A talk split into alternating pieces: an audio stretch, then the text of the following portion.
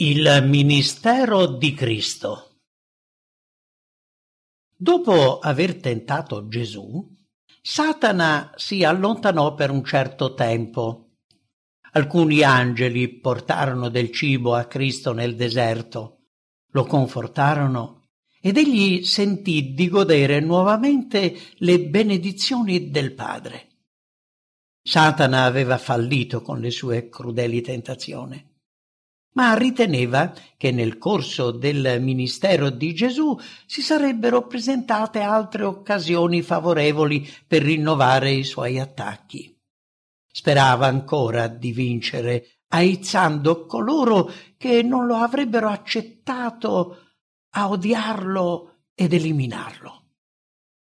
Satana organizzò un incontro speciale con i suoi angeli, delusi e furibondi per non essere riusciti a prevalere in nessun modo sul figlio di Dio, si proposero di essere ancora più astuti, di usare tutti i loro poteri per suscitare l'incredulità nei membri del suo stesso popolo.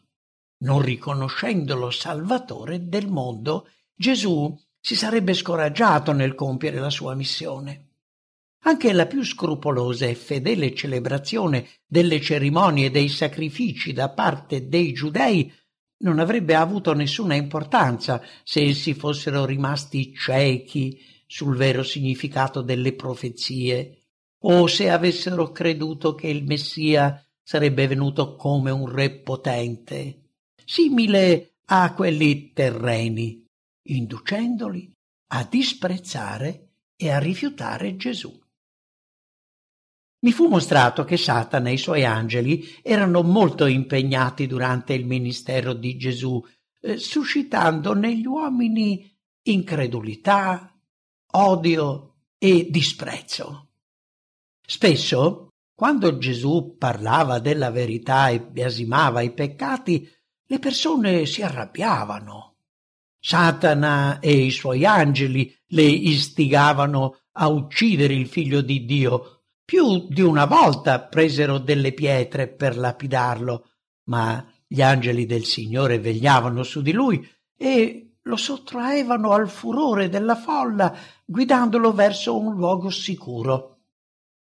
In un'altra occasione, quando pronunciò verità semplici e chiare, la folla lo prese e lo trascinò su una collina con l'intenzione di farlo precipitare dall'alto.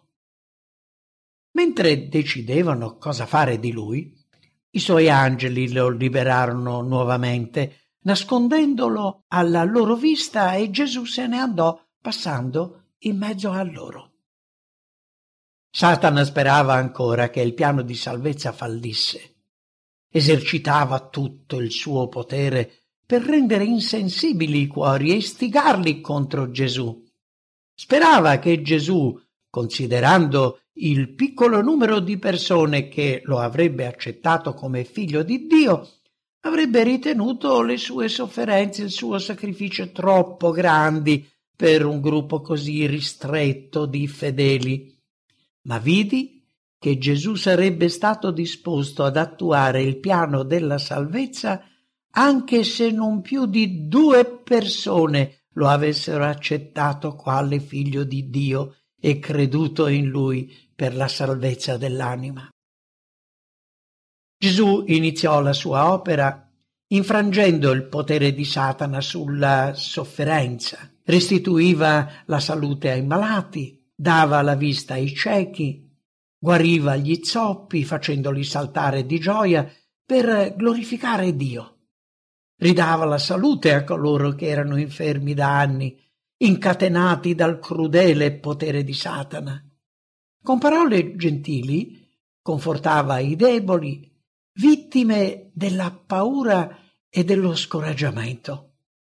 Strappando di mano a Satana i deboli e sofferenti che teneva in pugno trionfante, Gesù ridava loro guarigione fisica, gioia e felicità.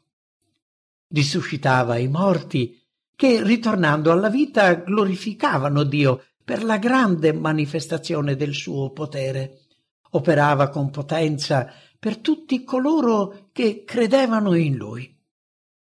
La vita di Cristo fu caratterizzata da parole e atti di benevolenza, simpatia e amore.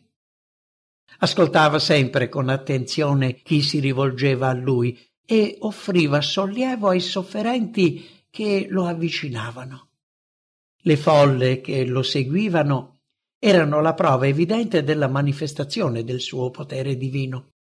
Tuttavia, anche dopo aver visto le sue opere straordinarie, molti si vergognavano di questo maestro potente ma umile.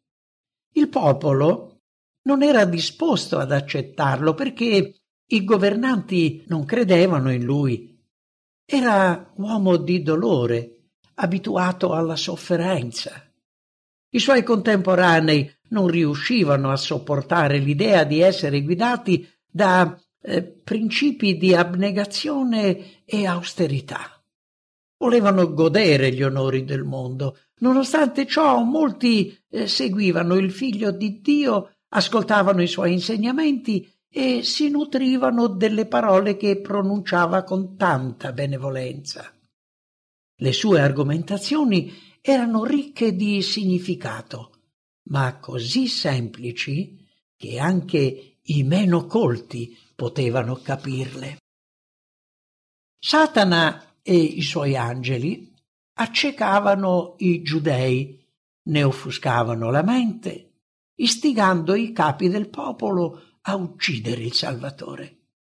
Alcuni ricevettero l'ordine di catturarlo, ma quando lo avvicinarono rimasero meravigliati di trovarsi davanti a un uomo pieno di tanta simpatia e compassione per la sofferenza umana.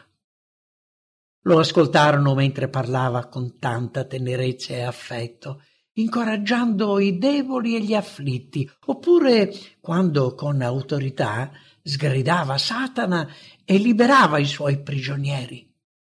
Sentirono le sue parole ricche di saggezza e ne rimasero affascinati.